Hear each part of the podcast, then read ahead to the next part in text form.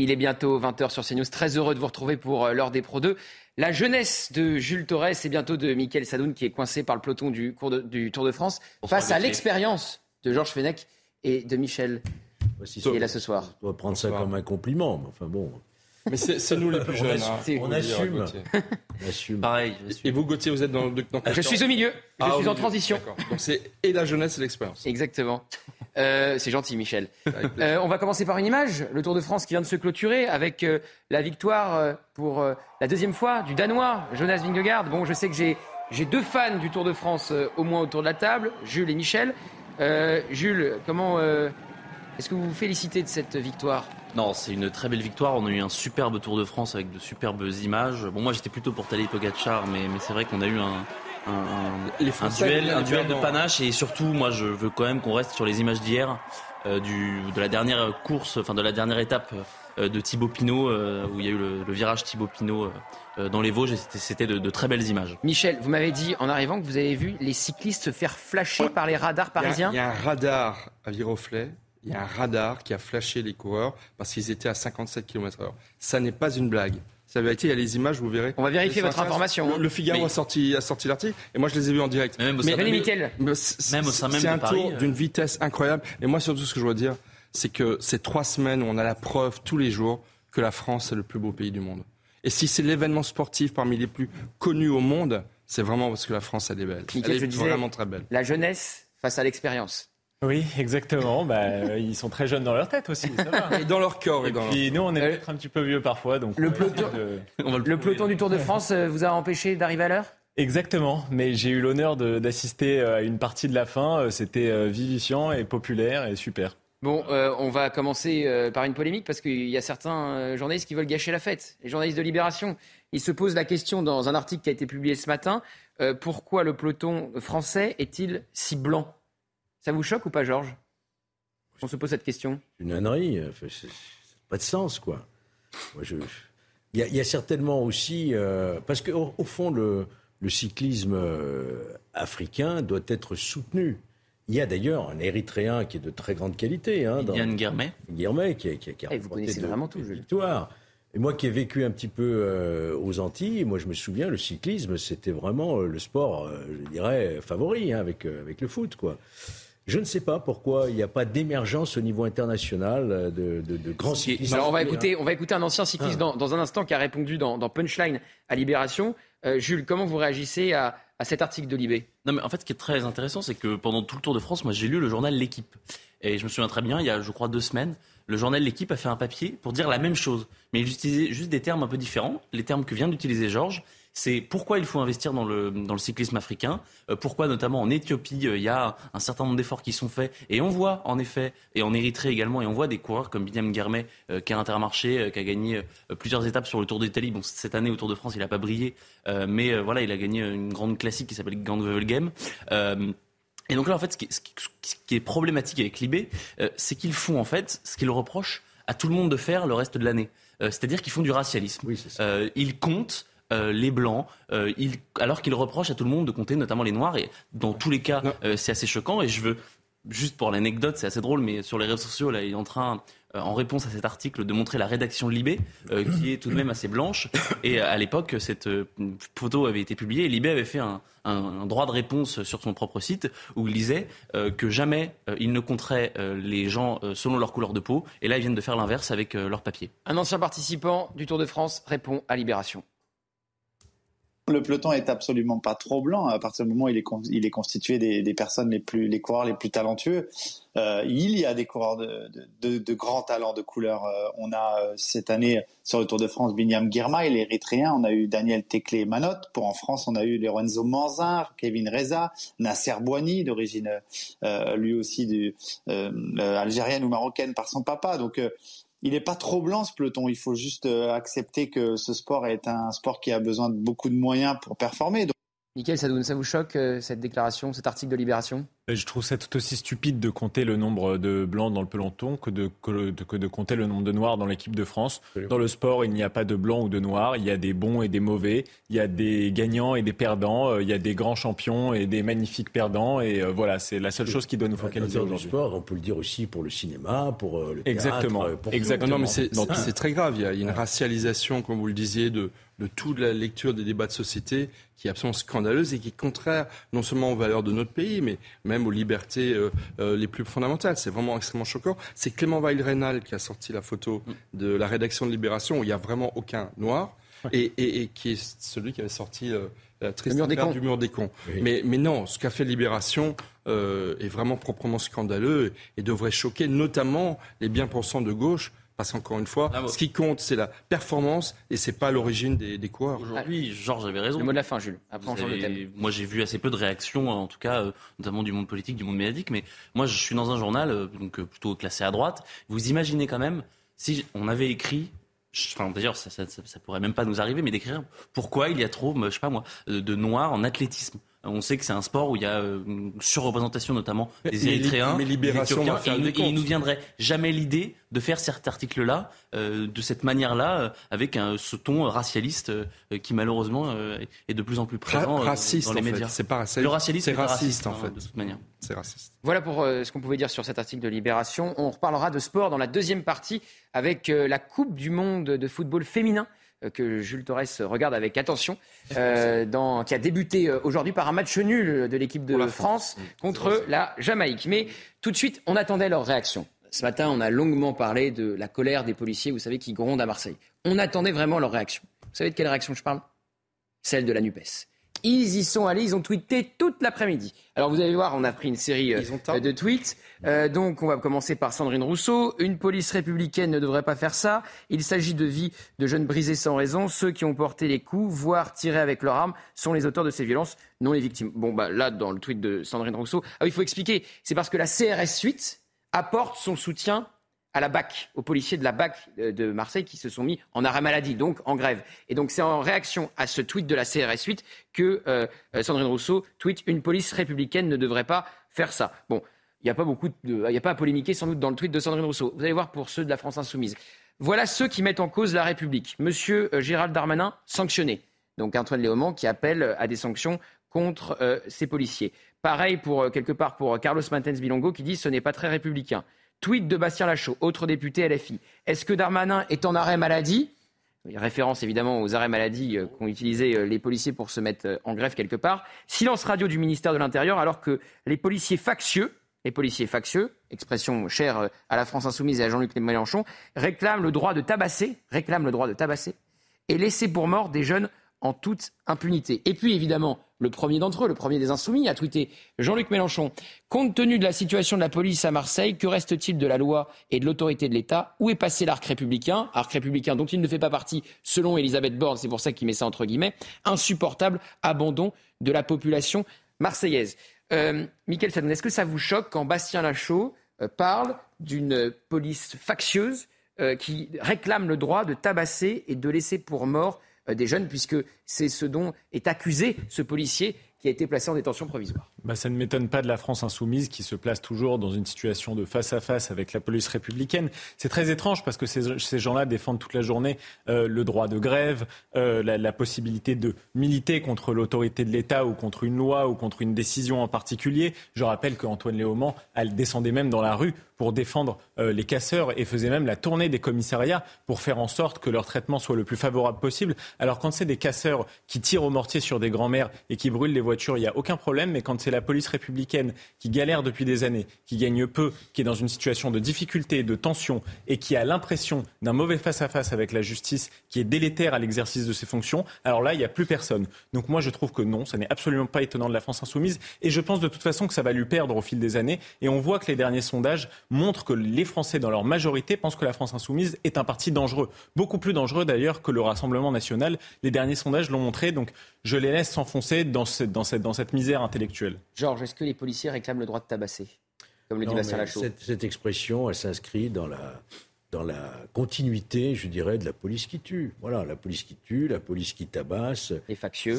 Les factieux, ça c'est grave quand même comme, comme accusation. Hein. Factieux. ça veut dire sortir effectivement de, de l'ordre républicain, d'état de droit. Non, moi je vraiment, je pense qu'il y a une fuite en avant là de, LFI et je, je pense que on devrait davantage, il devrait davantage s'occuper de, de, ce qui se passe au sein de la police au niveau de la crise morale qu'ils sont en train de vivre, des efforts et du lourd tribut qu'ils ont donné à la lutte contre la délinquance, contre le terrorisme, contre les émeutiers, etc. Non, au lieu de cela, eh bien, on s'en prend encore une fois aux représentants des forces de l'ordre. C'est vraiment à désespérer. Georges a tout à fait raison. Et en fait, tout ça est politique. Hein. Euh, Georges a parlé de fuite en avant et c'est exactement ça. En fait, c'est la stratégie de la France insoumise, c'est de prendre constamment le parti euh, des banlieues contre l'ordre, donc contre les policiers. Il pense que c'est euh, électoralement ça va lui servir. Euh, alors, est-ce que ça va leur servir encore longtemps, ça justement?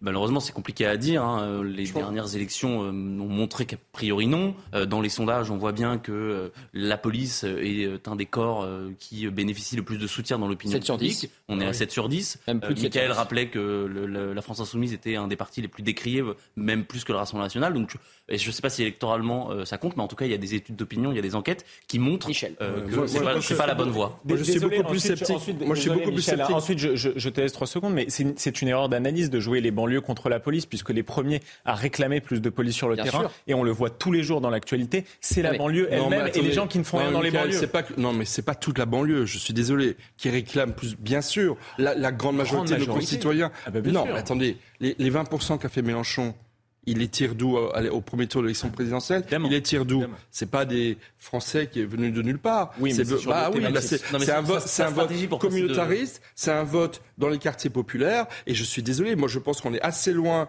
des échéances politiques majeures pour que euh, la France insoumise et Mélenchon en tête soient dans une stratégie de consolidation de son électorat populaire entre guillemets et communautariste beaucoup. Et c'est pour ça qu'à mon avis, moi je suis assez sceptique sur les sondages. Je pense qu'il consolide sa base électorale majeure et, que dans cette base-là, mais en même on l'a vu dans les quartiers qui ont flambé. Pourquoi il y a eu tellement d'émeutes bien au-delà des quartiers populaires? C'est parce que malheureusement, il y a maintenant une assise. Et c'est pour ça que les policiers sont également en colère. C'est qu'ils sentent bien monter cet esprit insurrectionnel dans notre pays qui touche une très forte minorité de notre population. Et donc la stratégie insurrectionnelle, le, la police tue, qui est évidemment le mot d'ordre de tous ces tweets et de tous ces personnages qui se mettent en marge de, de, la République, elle est véritablement de créer les conditions d'une insurrection dont le la principale cible sont les policiers. Parce que imaginez, je termine, que demain, il y a de nouveau des émeutes.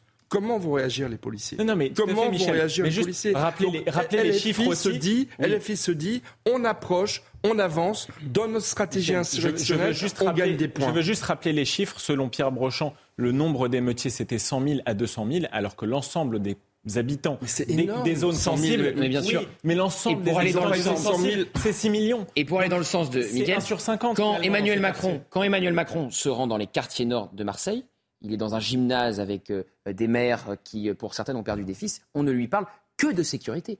Et on ne réclame que de la sécurité. Donc l'erreur de la bah, France insoumise, l'erreur de la France insoumise, ça a été aussi de faire un amalgame entre les émeutiers et les habitants des quartiers. Et effectivement, on a vu les enquêtes d'opinion. Après, on verra euh, ce que disent les urnes. À, une époque, il y avait l'élite du prolétariat. Maintenant, il y a l'élite des damnés de la terre. D'accord? Et LFI, 100 000 personnes 100 000 personnes ah, qui participent à des émeutes, c'est considérable. Ça veut dire qu'il y a certainement derrière 1 à 2 ou 3 millions de personnes qui partagent la euh, ces exactions qui ont été commises. Michel, bah, il est là, c'est pas 100 000, c'est considérable. En fait, Mélenchon, sa stratégie. Là, vous parlez de 100 000 voix. Eh ben en fait, combien, à combien de voix il y a eu voix Non mais combien de voix 100 000 émeutiers. Non mais combien de Non mais moi je vous parle en termes de voix. Des millions de personnes qui ont voté électoralement. Combien il y a eu de voix entre Marine Le Pen et Jean-Luc Mélenchon au premier tour je crois que c'est 400 000. Ils sont là, les voix qui veulent aller chercher Mélenchon. Oui, alors en plus, une stratégie de, consolidation du premier tour pour aller chercher ces 500 les émeutiers, qui manquaient pour être Les émeutiers vont devenir majeurs sans doute en 2027, mais euh, certains ne l'étaient pas euh, pour une grande partie d'entre eux aujourd'hui. Je veux qu'on avance. On a eu un témoignage très fort, vous le savez, euh, Jules et Georges, ce matin, puisque vous étiez avec moi, de Marc Lamola, ancien policier, qui a même fait une tentative de suicide. Je vous propose qu'on écoute son témoignage qui nous a vraiment saisi ce matin. Aujourd'hui, être flic, c'est faire le sale boulot, c'est être mal considéré, c'est être humilié en permanence, c'est faire son boulot et aller en prison, c'est être au service d'une administration inhumaine qui ne les considère plus, qui ne les protège plus, tant que ce soit euh, l'administration policière comme l'administration judiciaire. Ces deux institutions qui sont censées protéger ces fonctionnaires, qui eux-mêmes protègent la société, ne sont plus capables d'apporter le soutien nécessaire aux policiers. Vous avez énormément de policiers aujourd'hui qui sont en burn-out, qui sont en épuisement professionnel, qui résistent parce qu'ils sont amoureux de leur métier malgré tout. Et ensuite, Marc Lamola est revenu sur son passé à lui de policier dans la BAC Nord de Marseille. Moi, j'ai sombré petit à petit et je ne suis pas visionnaire, mais néanmoins, ce qui est en train de se passer aujourd'hui, je l'avais vu arriver. J'ai démissionné en 2013, soit presque dix ans. J'ai été poussé à ça jusqu'à en arriver un jour à faire, à faire une, connerie. J'étais avec mon pistolet seul face à lui et, j'ai fait, et je l'ai mis, je l'ai placé dans ma bouche. Voilà. Moi, j'ai rebondi. Je suis un autre homme. La police m'a énormément donné, a fait l'homme que je suis aujourd'hui. Vous avez en moyenne 60 fonctionnaires qui mettent fin à leur jour tous les ans et tout le monde s'en moque. Je dis bien tout le monde s'en moque. On ne cherche pas à comprendre pourquoi 60 flics mettent fin à leur jour. La semaine dernière, encore un collègue, papa de deux enfants, quadragénaire, a mis fin à ses jours. Michel, il est saisissant euh, ce témoignage, il est poignant. Le... Combien y a-t-il de Lamola en... Exactement. Combien y en a-t-il? Et je crains qu'ils soient nombreux. Je crois qu'il y, il y a des milliers de policiers qui démissionnent, qui quittent ce, beau métier dont ils étaient fiers de. de, de, il y a des lamolas qui vont malheureusement jusqu'au bout et, qui vont jusqu'au suicide. Voilà, mais, mais il y a ceux qui se suicident, mais il y a ceux qui sont en burn-out, qui sont en dépression. Et pour tout vous dire, c'est l'ensemble de la police qui vit ce sentiment d'impuissance, de mal-être et de dépression très forte. C'est pour ça qu'il y a cette colère qui monte actuellement. Les, les, les, mises en détention provisoire de deux policiers, ce qui est rarissime, hein, rarissime dans l'histoire de, de, la police. Euh, On rappelle un pour la mort de Naël et un autre à Marseille. Et un qui est depuis plus d'un mois déjà. Voilà. Et, et pour la mort de Naël. beaucoup les, les, policiers, mais ce, ce n'est que le symptôme d'un mal-être beaucoup plus et on voit la, la, une de la Provence, la fronde des policiers, c'était la une de ce matin, Georges. Vous voulez revenir sur ce témoignage qu'on a eu ce matin? Oui, ce, que, ce témoignage, Monsieur Lamola, moi, je le, je le, connais. Je le connais, et ça, c'est le privilège de l'expérience dont vous parliez tout à l'heure. J'ai hum. travaillé pendant des années, des années avec les policiers. Ce sont les gendarmes, ce sont des gens passionnés. Ils rentrent dans ces métiers par vocation, par euh, souci de servir l'intérêt général, voyez-vous. Et donc, quand, euh, quand ils se retrouvent dans une situation euh, où, tout est remis en cause, c'est-à-dire leur métier est remis en cause, leur responsabilité, elle est cherchée à la loupe, c'est le corps le plus sanctionné, le plus contrôlé qu'il y a dans les services de l'État. On leur fait pas de cadeaux, la justice est intraitable dès lors qu'il y a euh, une bavure. Malheureusement, dans le feu de l'action, il peut y avoir des bavures. On peut toujours en discuter quand on est devant un plateau ou sur un plateau de télévision, mais quand on est dans le feu de l'action, vous avez des gens qui incendient des véhicules de police, qui tirent sur des policiers, il faut comprendre qu'il peut y avoir malheureusement des accidents. Mais pour autant, cette police, rappelons-le, on l'a déjà dit, elle a le soutien du pays. Il y a une très large majorité de Français qui aiment et qui ont confiance en leur police. Ce qu'il faut, c'est rétablir un, un, vrai dialogue entre la justice et la police. C'est ça qui me paraît demain très important. Michael Sadoun, et puis on change de sujet. Qu'est-ce que faire maintenant pour aider la police? Parce que le diagnostic, je pense qu'on est tous d'accord dessus, mais revalorisation salariale, ça c'est sûr et certain. Il y a des millions d'heures de, de, des millions d'heures supplémentaires qui ne sont pas encore payées. Les policiers sont mieux payés dans la plupart des pays développés qu'en France. Euh, améliorer aussi la formation pour revaloriser, pour tracer des parcours de carrière plus intéressants. La formation avait été réduite par euh, une réforme de Bernard Cazeneuve à huit mois. Elle a été réaugmentée par Gérald Darmanin. Je pense que c'est une bonne chose à faire et je pense qu'on doit continuer sur cette voie-là. Mais aussi donner du sens à leur action en réformant la justice. Et je pense que là, Georges sera d'accord avec moi. Donner une suite à leur action parce que c'est ça aussi le sens d'un métier, c'est de travailler en collaboration avec d'autres corps de métier pour un but, je pense, qui est, qui est le nôtre à tous, qui est la justice et l'ordre dans ce pays. Voilà.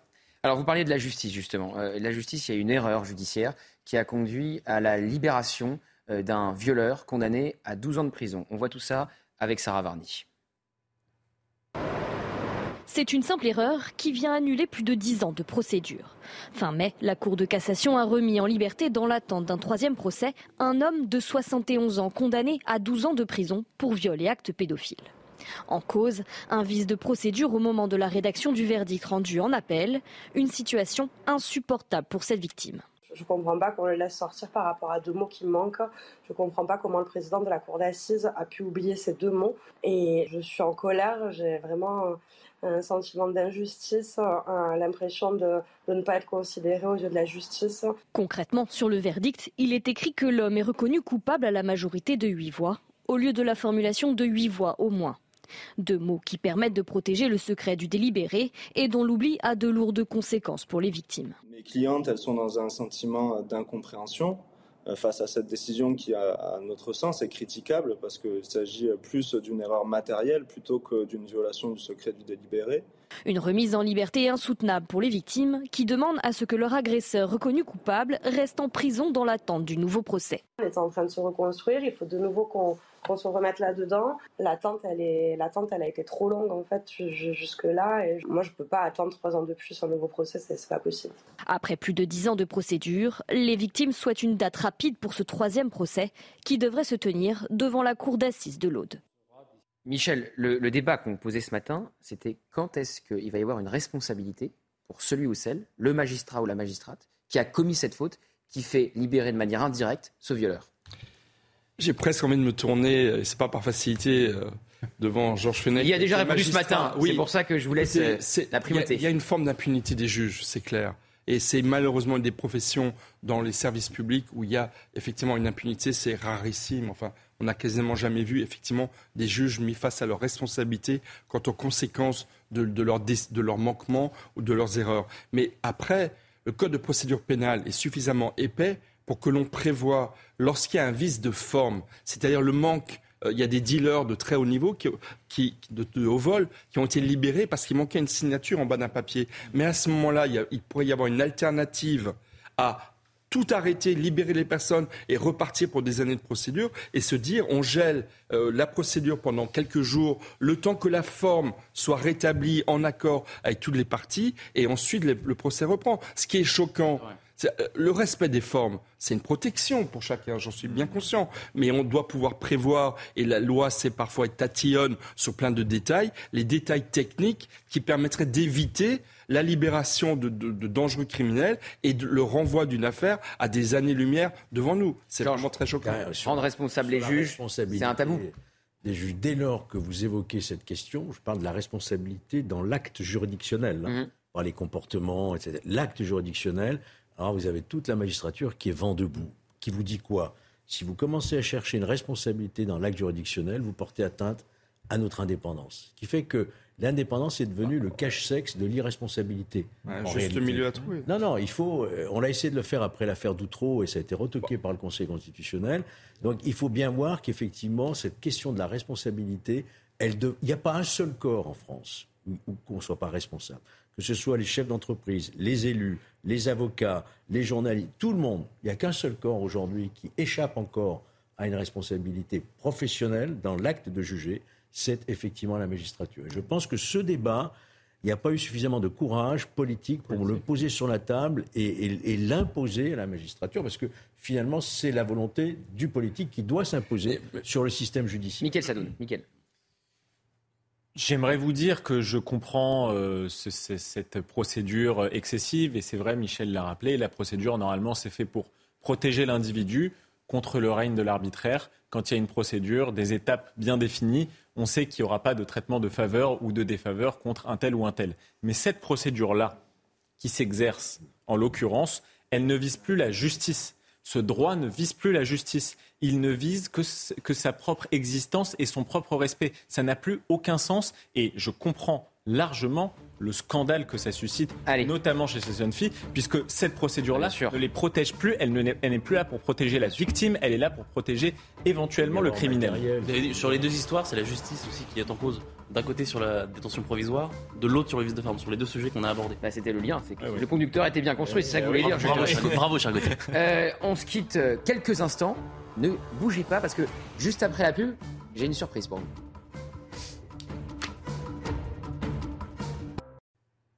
Musique. Vous avez reconnu Michel? Oui, honnêtement, oui. En fait, j'adore ce film, Les Dents de la Mer. Les Dents de la Mer de Spielberg. Vous savez pourquoi j'ai choisi cette musique? Non. Regardez ce qui s'est passé aujourd'hui en France. non loin de Perpignan. Un requin a été aperçu à 50 mètres du rivage. Les baigneurs ont dû être évacués pendant une heure. C'était au Barcarès, non loin de Perpignan, en pleine mer Méditerranée. Ça vous effraie, Jules? Moi, je suis toujours préféré les Sables d'Olonne. Donc, euh. Non, mais faut quand même euh, dire les choses. C'est un petit requin d'un mètre cinquante, un requin bleu qui ne s'attaque pas à l'homme. Donc, euh, Oui. il n'y avait pas de risque majeur, mais quand même, Ça effraie euh, toujours. par précaution, ils ont évacué effectivement toute la plage. Nickel Sadoun. Je crois qu'on en fait beaucoup. euh, J'avais entendu dire que c'était suite euh, au film Les Dents de la Mer qui avait eu ce mythe euh, du requin mangeur d'hommes, mais que ce n'est vraiment pas Ah, mais vrai. ça. Gauthier, Bien sûr vous, accidents. vous- vous êtes surtout le. C'est pas votre habitude, vous êtes mal informé. En fait, il s'est échappé d'un aquarium, non loin de là. C'est ça, non, non, non, non. Je ne crois pas. Non, mais en revanche, c'est peut-être l'effet euh, du réchauffement climatique et de l'augmentation de la température de la Méditerranée, parce que d'habitude, les requins, on les trouve dans les eaux chaudes. Et c'est vrai qu'il y a une réalité. Euh, D'ailleurs, CNews a fait un très bon reportage là-dessus hier. Euh, la, la température de la Méditerranée sur les côtes françaises a atteint presque 30 degrés dans certaines côtes. Et c'est vrai que ça peut attirer euh, des espèces euh, euh, marines que l'on ne connaissait pas auparavant. Pas effrayer. Donc vous êtes très bien informé. hein, Oui. je pense. Un eff- un effrayant. Voilà, alors sans transition, euh, on va parler d'Emmanuel Macron, euh, qui euh, est en ce moment en train de voler vers euh, la Nouvelle-Calédonie, Avec Gérald Darmanin. avec Gérald Darmanin, Beaucoup bien de sûr. requins en politique aussi. Et j'ai dit sans transition, Mickaël, c'était pour éviter ce genre de vanne. de- Ah oui, et par contre, sans transition, le rappel de l'information.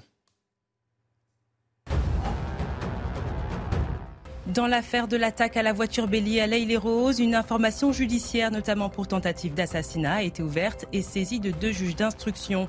Souvenez-vous, début juillet, lors des émeutes urbaines, un véhicule enflammé avait été précipité sur le pavillon du maire Vincent Jeanbrun. L'épouse de l'élu s'était blessée en prenant la fuite avec ses deux jeunes enfants et avait dû être hospitalisée. Cet épisode violent avait suscité une vive émotion. Le blockbuster estival Barbie a réalisé le meilleur lancement de l'année 2023 au box-office nord-américain, avec 155 millions de dollars de recettes générées en un week-end. Poussé par une intense campagne marketing du groupe de jouets Mattel, qui a lancé la première poupée Barbie en 1959, et de Warner Bros, associé pour la production, la comédie de Greta Gerwig réalise plus d'entrées que les lancements de Super Mario ou d'Avatar 2. Les Bleus tenus en échec par la Jamaïque, l'équipe de France d'Hervé Renard a manqué son début de Coupe du Monde ce midi à Sydney en concédant le nul. Un faux départ qui freine les ambitions de premier titre international. Les joueuses sont attendues samedi à Brisbane pour un prochain match contre le Brésil. On peut- ouais, on peut en parler Messieurs, euh, on va parler évidemment d'Emmanuel Macron, mais cette déclaration qui va faire grand bruit vient de tomber, puisqu'on parlait euh, évidemment de ce qui se passait à Marseille juste avant euh, la publicité. Je rappelle qu'un policier de la BAC a été placé en détention euh, provisoire pour euh, violence en réunion. Frédéric Vaux, qui était sur place le hier, général. le directeur général euh, de la police nationale, qui s'est rendu sur place à la demande du ministre de l'Intérieur, qui lui donc est retenu avec son voyage en Nouvelle-Calédonie. Il vient de déclarer, avant un éventuel procès, un policier n'a pas sa place en prison. Il vient de faire cette déclaration aux Parisiens. Ça va être une déclaration choc. C'est un signal très fort envoyé à la police, Georges, pour calmer la grogne. Ouais, J'avoue que j'ai du mal à croire à cette euh, déclaration. Bah, je je l'ai sous les yeux. Si vous voulez, je vous la passe. hein. Si c'est confirmé, j'avoue Ah, que là. Il n'y a pas de euh, si c'est confirmé, Georges. Il l'a dit. officiel. Bon, alors, alors c'est officiel. Pour moi, c'est une faute lourde, ce qu'a dit le DGPN, euh, avec tout le respect qu'on doit à sa fonction et à sa personne d'ailleurs. Euh, c'est pas possible de dire une chose. Il n'y a pas, y a pas un seul individu, quoi qu'il fasse, citoyen, quelle que soit sa fonction, sa place dans les services de l'État, qui soit au-dessus des lois. Voilà.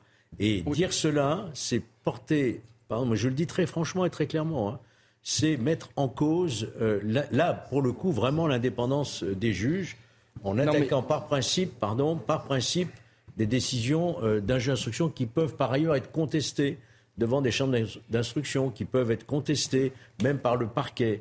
Donc, il ne s'agit pas de, pour calmer la, la grogne euh, des policiers, qui, qui- qui ont des fondements d'ailleurs, de- d'ouvrir un- nouveau euh, front avec la justice.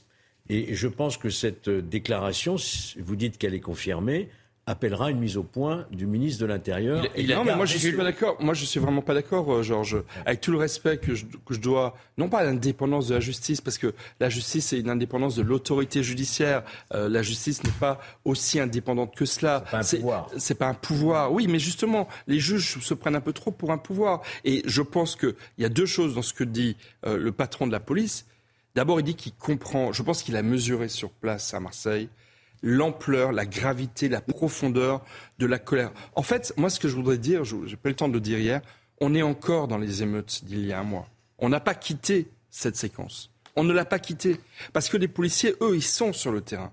Et je pense qu'on a sous-estimé, et le premier qui l'a sous-estimé, c'est Emmanuel Macron qui n'a quasiment rien dit, notamment euh, euh, lorsqu'il a installé le nouveau gouvernement, à l'endroit des policiers. Et donc je pense que les policiers sont encore dans le choc des émeutes et de la violence qu'ils ont encaissée. Et donc le patron de la police ne fait que restituer. Et s'il faut changer le droit, et s'il faut changer le droit, s'il faut changer le code pénal, s'il faut changer le code pénal pour protéger les policiers et bien leur signifier qu'ils ne sont pas des criminels, qu'ils ne sont pas des délinquants, et que euh, quand bien même ils font des, bavures policières, ils doivent être protégés. On revoit cette citation, on revoit cette citation de Frédéric Vaux. Avant, Georges, ça n'a aucun sens. Ah si, ça a ah beaucoup de sens. Il y a eu des préfets qui ont été mis en détention provisoire. Vous vous souvenez en Corse il y a des ministres. Non, mais c'est rarissime. Il, y, en a deux d'un coup qui sortent. Vous ne pouvez pas créer euh, un statut spécial pour une corporation. Il peut y avoir, je, je, enfin, je peut y avoir un juste équilibre. Georges Michel. Elle exerce le monopole de la violence. Georges Michel, il peut y avoir un juste équilibre. Comme les militaires. On en,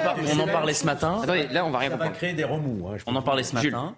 Euh, pour beaucoup de gens, euh, notamment chez les policiers, la détention provisoire peut poser une sorte de, de, de, de crainte pourquoi pas euh, autoriser un contrôle judiciaire, mais limité dans le temps euh, à une semaine, deux semaines, et ensuite le policier peut ressortir sous contrôle judiciaire. loi pour les policiers. Non, moi, je, moi, je, suis d'accord. Georges, je suis, non, moi je suis d'accord avec Georges.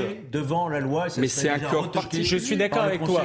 Simplement, simplement, la détention provisoire, elle est encadrée par l'article 144, 144 du Code de procédure pénale. Elle est exceptionnelle et elle est encadrée par des raisons qui sont très précises, qui sont le fait de vouloir conserver des preuves, de vouloir empêcher peut-être le prévenu de faire pression sur des victimes ou des témoins, etc. Donc c'est encadré par ça. Il me semble que dans ce cas-là, j'ai l'impression, je ne suis pas évidemment la justice et je la laisse faire son travail, j'ai l'impression que c'est disproportionné et je trouve que même si on laisse faire la justice faire son travail, on ne peut pas ignorer le signal politique que ça envoie dans un moment donné après les émeutes je lis, et dans le contexte je actuel de détresse de la police. Donc, je lis les déclarations de Frédéric Vaux qui viennent de nous parvenir. Mm. Lors des émeutes, les policiers sont souvent intervenus dans un contexte de chaos total. On ne peut pas s'abstraire de ce contexte. C'est très clair. Frédéric Vaux soutient ses troupes, envoie un message euh, très clair aux policiers, mm. aux 600 policiers marseillais qui se sont mis en arrêt maladie et qui ont euh, cessé euh, le travail. Qui sont le, pas le but, c'est très clairement de mettre fin à, à cette fronde sans doute avec l'aval de Gérald Darmanin. Les prochaines heures le diront. Mais Frédéric Vaux dit sans doute ce que Gérald Darmanin ne peut pas dire. Je ne sais pas l'analyse que vous en faites, euh, Jules, mais euh, c'est l'idée qui me vient. Euh, comment ça, Georges? Gérald Darmanin, ni le président de la République, ni personne ne peut dire dans cette affaire, il ne faut pas de détention provisoire. Non, c'est exactement ce que je dis. Je suis d'accord. Mais Frédéric Vaud dit sans doute ce que Gérald Darmanin n'a pas le droit de dire. Je n'y crois pas. Je pense que. Donc vous pensez qu'il a complètement outrepassé le ministre de l'Intérieur en disant une, une, phrase pareille Mais, pas informé de mais mon cher Georges, mon, mon cher Il est dans l'avion, je crois. Non mais attendez. Il est dans l'avion, mais euh, il y a du réseau dans l'avion présidentiel. Mon cher Georges, je pense pas. J'ai l'impression qu'on. n'est plus dans les années 70. Hein. Non mais ça passe. Non mais ça passe. C'est l'expérience contre la jeunesse. Non mais ce qui se passe, ce qui se passe, c'est très grave. Mais pourquoi c'est très grave? Parce qu'effectivement, la relation entre la police et la justice n'est pas assez clarifiée. Combien de fois les policiers se plaignent tous les jours de ce que, euh, lorsqu'ils traînent devant la justice des personnes qui ont été prises sur des faits de délinquance, enfin encore une fois, combien ah, le jeune Naël... Non mais si, parce que... J'aimerais qu'on reste... parce que Michel, se Michel, je veux, Michel, je veux qu'on reste sur cette déclaration euh, du patron de la police. Nous avons deux policiers placés en détention provisoire. L'un pour avoir tiré sur Naël, l'autre euh, pour violence en réunion à Marseille. Et le patron de la police dit qu'un policier n'a rien à faire en prison tant qu'il n'y a pas eu de procès. Cette déclaration euh, va faire grand bruit. Je peux vous assurer qu'elle sera à la une partout euh, demain dans les médias. Ben, c'est une, il faut faire mot de la fin, mot de la fin avec Georges et ensuite on parle du président de la République et son allocution demain. Justice. La détention doit rester l'exception de l'exception, ce que dit la loi, mais la loi s'applique à tout le monde, à égalité à tout le monde. Voilà. Alors, quel est l'objectif d'une détention Je montre une dernière citation de Frédéric Vaux qui nous parvient. Le savoir en prison m'empêche de dormir mais la justice ne cède jamais à la pression médiatique ou de la rue. Elle traite les dossiers. Georges Fenech. Bah, alors, il dit un peu l'inverse Oui, de, de ce qu'il vrai. vient de dire. Oui. Il semble dire que la Il justice, essaye de pondérer, mais il dit que ça l'empêche de dormir. Ça l'empêche de dormir. Bon, est-ce qu'un DGPN, un préfet, un ministre doit faire part de ses états d'âme Il est dans sa fonction. Il faut faire attention. Là, on est sur du régalien. La, la loi doit protéger les policiers.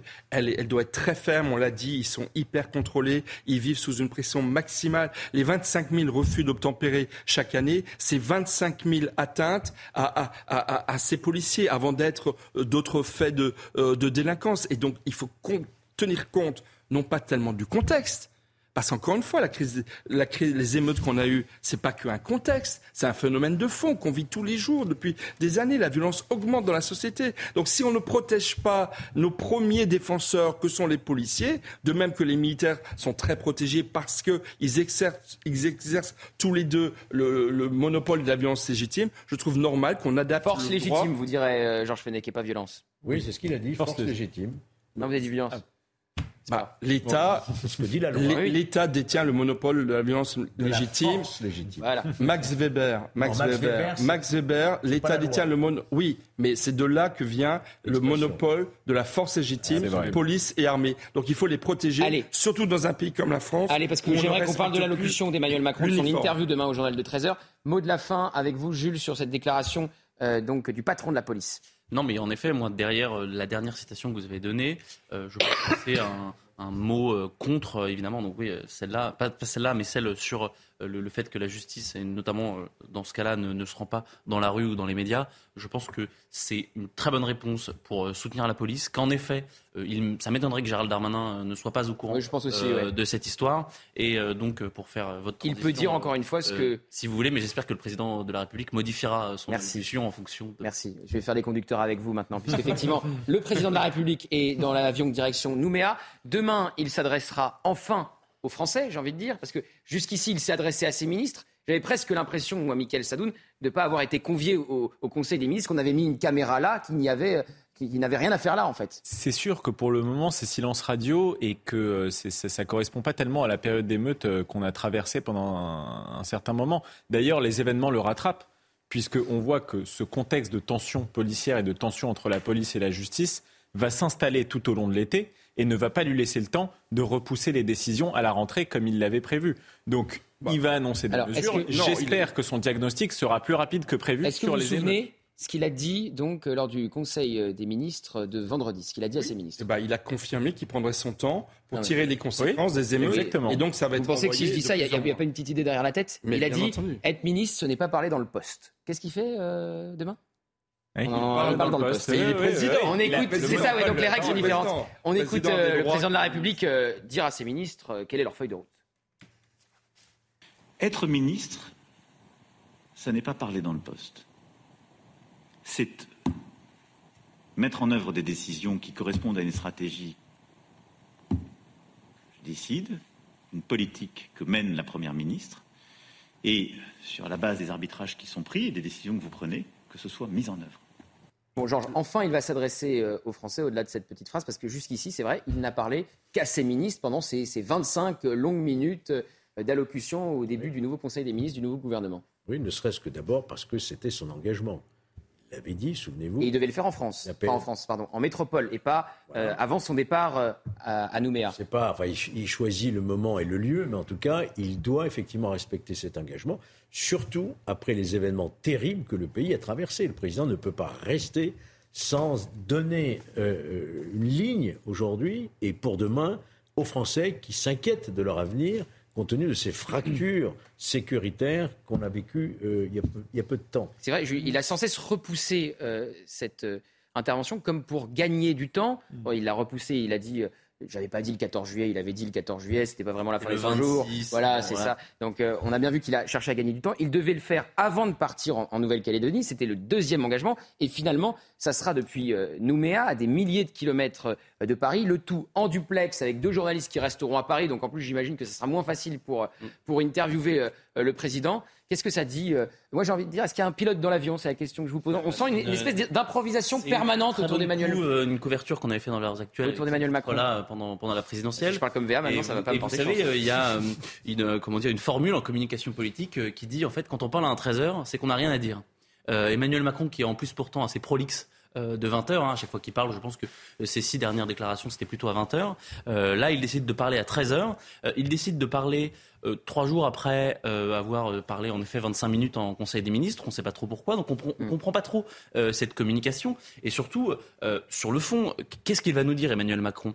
Est-ce qu'il va faire le bilan de ces 100 jours? Lequel bilan? Il va nous dire que le 14 juillet s'est très bien passé. il va essayer de d'enjamber les émeutes. il va essayer d'enjamber son remaniement ministériel. je rappelle juste qu'il y a des sondages qui sont sortis après ce remaniement. 6 Français sur 10 sont mécontents. Euh, de ce remaniement. 6 Français sur 10 sont mécontents euh, du fait qu'Elisabeth Borne reste à Matignon. Euh, donc voilà, la stratégie élyséenne de communication s'explique surtout parce qu'ils ne savent pas quoi faire.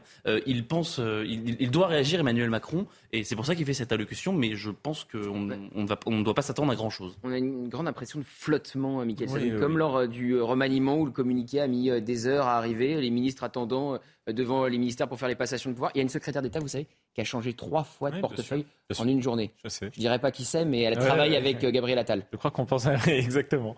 Euh, moi, je pense qu'Emmanuel Macron essaye de reprendre la main en fait sur euh, ce, côté un peu politique de, son mandat.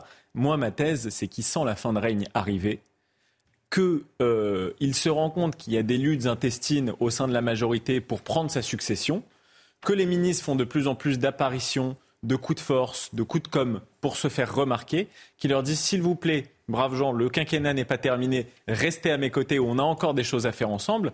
Mais je pense que c'est contradictoire avec son remaniement, parce que son remaniement, il a nommé des personnalités beaucoup plus politiques. Donc je pense que les ministres... Ah, le remaniement, c'est la fin de la société civile. Ah mais voilà, donc je pense que... Les... Adieu la société civile. Je pense que les ministres seront plus présents que jamais dans les médias et qui vont l'éclipser encore plus que par le passé. Donc ça va être encore plus difficile de se faire entendre. Euh, Gauthier, vous demandiez s'il y a un pilote dans l'avion. Hmm. En admettant qu'il y ait un pilote dans l'avion. Pour la Nouvelle-Calédonie, il y en a un. j'espère. moi, je pense qu'on est en train de naviguer à vue. Exactement. vous voulez une autre image. Mhm. Euh, on navigue à vue, à ballotté par des vents contraires, très contraires, qui peuvent euh, provoquer un crash à tout moment. Voilà, ça, c'est mon sentiment. On est dans un brouillard. On ne sait pas quelle est euh, la, la destination. On ne sait pas où on va.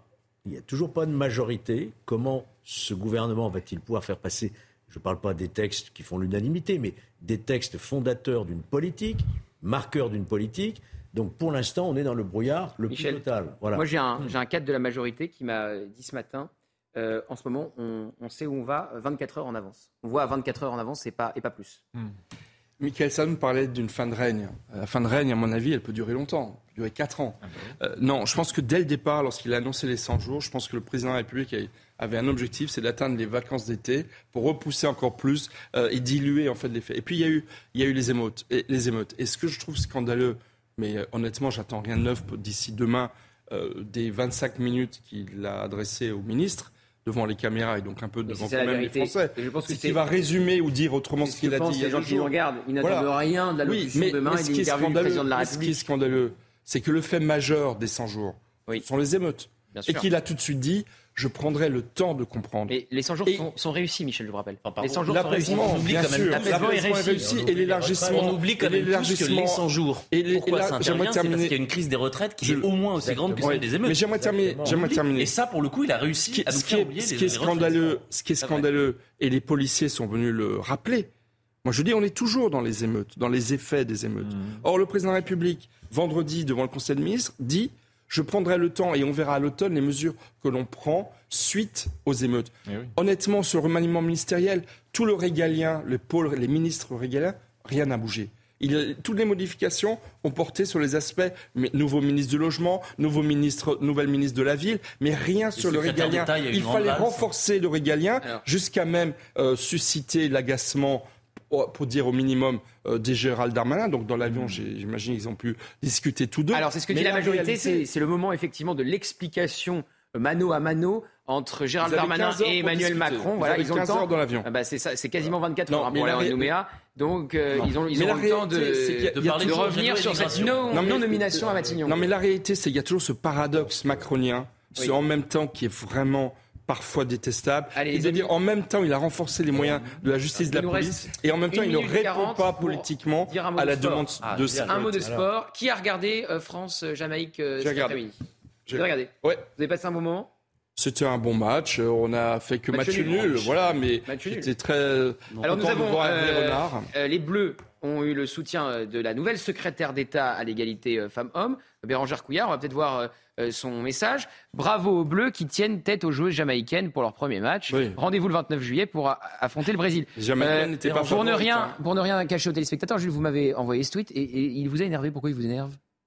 Parce que la nouvelle secrétaire d'État à l'égalité entre les hommes et les femmes semble se féliciter d'un match nul en ouverture de la Coupe du Monde féminine, 0-0, entre la France, classée 5e au classement FIFA, et la Jamaïque, classée 43e. Je vous avais dit un petit peu trivialement ce matin que je n'allais pas regarder cette Coupe du Monde parce que le foot féminin m'ennuyait, et eh ben je vous le redis ce soir. Bah, euh, non, le match était... Choqué les propos de Jules je crois qu'on arrive à la fin de l'émission. Oui, 40 secondes. On ne peut pas quitter ce plateau sans, leur souhaiter bonne chance. Mais vous permettez Sans leur souhaiter bonne chance, bien sûr. Sans évoquer, pour moi en tout cas, euh, l'exploit sportif aujourd'hui absolument incroyable, dont personne n'en a pas parlé.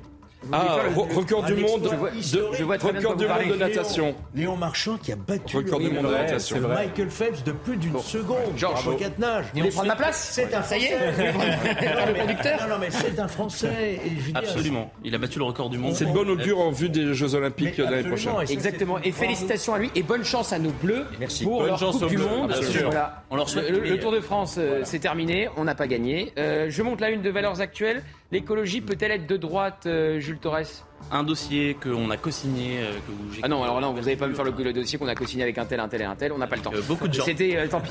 Merci beaucoup pour ce week-end. C'était vraiment un, plaisir d'être avec vous le matin et le soir. Merci Georges, vous avez fait toutes les émissions avec moi. Oui. Vous êtes mon phare dans la nuit, vous savez. Rendez-vous le week-end prochain. Rendez-vous le week-end prochain. le rendez-vous est pris. Tout de suite, c'est Enquête d'esprit. Et ne manquez pas à 22h l'excellent Augustin Donadieu. Très belle soirée sur CNews.